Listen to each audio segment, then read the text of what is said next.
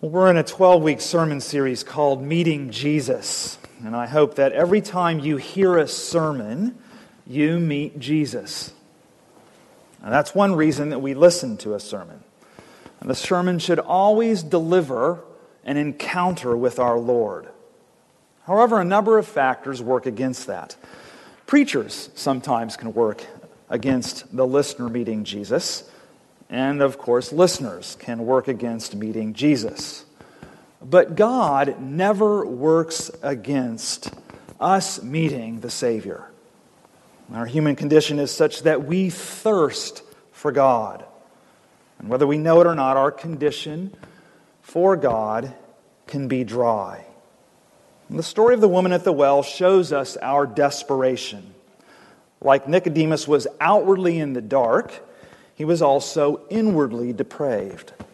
The woman is outwardly thirsty, but she is inwardly parched. In both cases, that is Nicodemus and the woman who is nameless, oh, they were separated from God. But neither one thought that they were all that far from him. Nicodemus was pretty curious, and so he sought out Jesus. The nameless woman was pretty clueless. Jesus is the one who sought her out. What would you rather be, though? The one who thinks that you're seeking Jesus or the one who actually wasn't? In the end, I think it's pretty clear that the woman came out further along than Nicodemus. And Jesus doesn't make it easy, but he does make it clear. Meeting him is on his terms. And he could have, he could have ignored this woman because of ethnicity or morality or maybe even gender, but Jesus is keenly interested in this woman because, as he discloses later on, God is spirit. And God seeks such as this to worship him in spirit and in truth. And so, through this encounter, Jesus reveals his identity. He draws her into it. She names it, and then he actually claims that. He is the Christ, the Messiah. And so Jesus draws the thirsty to himself. And Jesus, through this encounter, we see meets our deepest need through worship.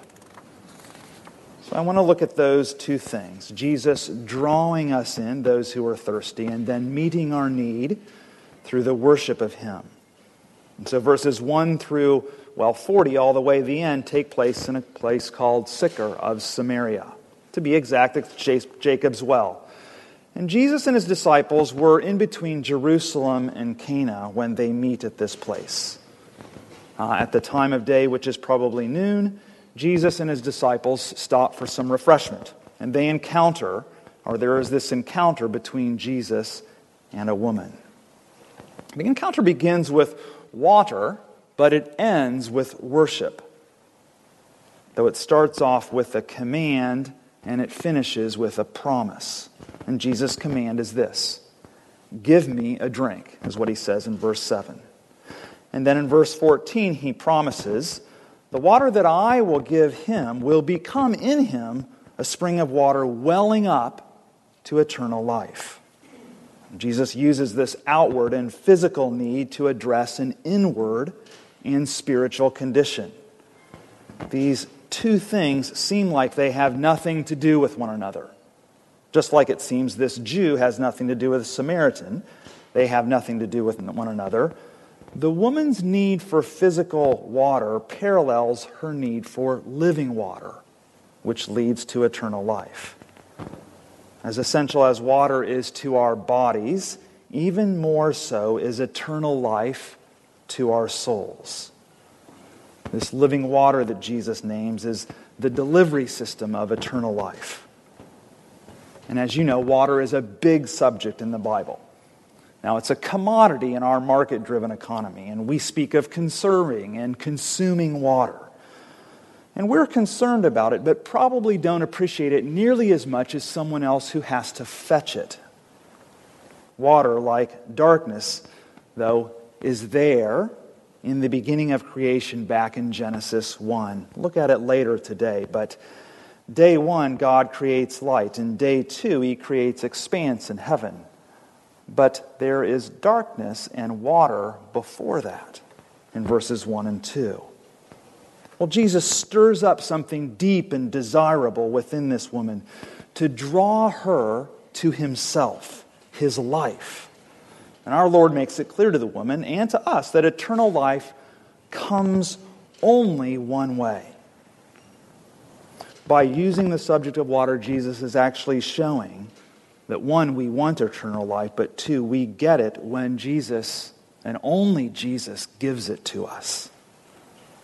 And that's the main idea in these opening 15 verses of chapter 4.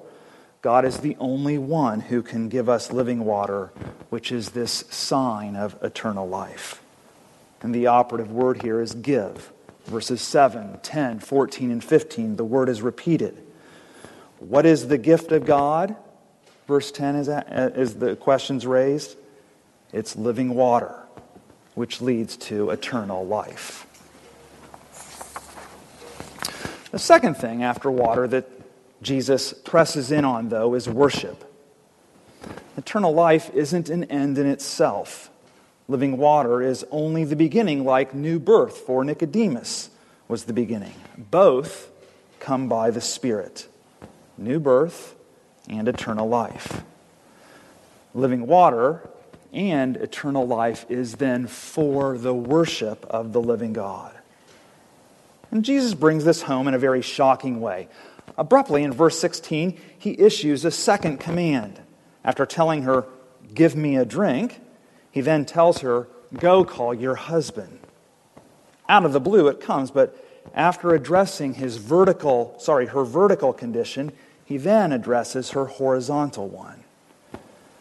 He doesn't notice address the moral one first. We know what that's about. We let our um, imaginations go there. But it's her spiritual one that he addresses first. It's not the other way around. There's an order here her vertical relationship with God, and then her horizontal one with others. All along, Jesus has been addressing this woman's spiritual condition, but now she is shocked and takes the bait, raising the subject of worship. In verse 19, she acknowledges that Jesus must be a prophet. How else could he know these things about her, about her fifth husband? And it's followed by this cascade of a conversation about worship. Our spiritual and moral conditions are related to one another. They're not the same, but neither are they mutually exclusive. There is an order to them. One takes priority or comes before the other. And while our morality discloses our spirituality, it is our spirituality that shapes, directs our morality. And so the woman raises the subject of worship with a sense of confusion, yet curiosity. Jesus, leading her all the way, then discloses his identity to her through this conversation. In verse 24, he gives this definitive statement God is Spirit. A worshiper, following that, Jesus says, then does so in spirit and in truth. This Samaritan woman, something of a misfit, not a Jew, but not really a Gentile either, something of a mixture, she knows that central and primary to worship is the Messiah, the Christ. And so Jesus seizes the moment and reveals his true identity to her the Messiah, the Christ.